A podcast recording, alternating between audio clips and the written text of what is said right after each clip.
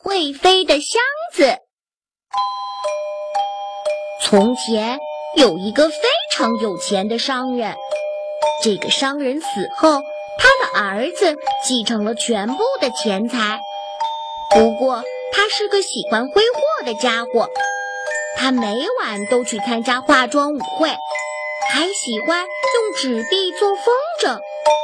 最后，商人的儿子只剩下一丁点钱，还有一双鞋子和一件旧睡衣。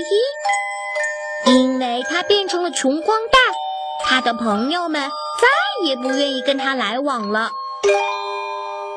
不过，这些人中有一位心地善良的人，他送给了商人儿子一只箱子，用这个装你的那些东西吧。商人的儿子根本就没有什么东西要装，于是就自己坐进箱子里。因为觉得新奇，商人的儿子按了一下箱子的锁，这箱子竟然飞了起来。他带着商人的儿子从烟囱里飞出去了，越飞越远，一直飞到了土耳其人居住的国家。商人的儿子坐在飞箱里，看见下面有一个宏伟气派的宫殿。可是奇怪的是，宫殿的窗户建得非常高。商人的儿子很好奇，准备进城去打听一下。他把箱子藏在树林里的枯叶子下面，然后大摇大摆地走进城来。因为土耳其人穿着跟他一样的衣服，一双拖鞋和一件睡衣。这时，商人的儿子碰到一个牵着孩子的奶妈，他走上前问道：“喂，土耳其的奶妈，城边的那座宫殿窗子怎么开的那么高？”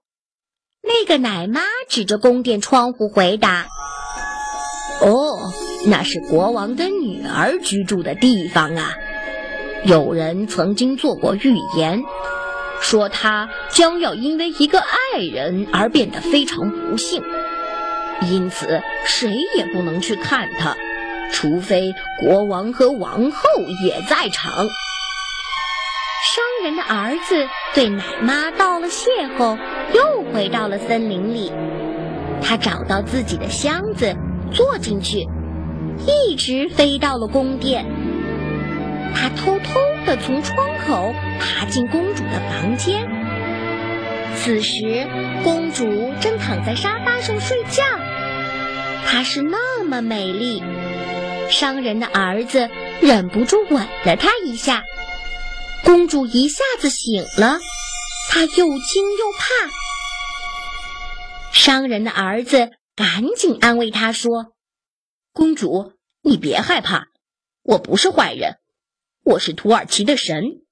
因为你太漂亮，所以我从空中飞来看你。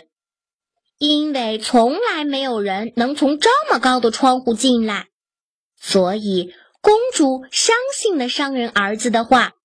商人儿子给公主讲了很多有趣的故事，让公主很开心。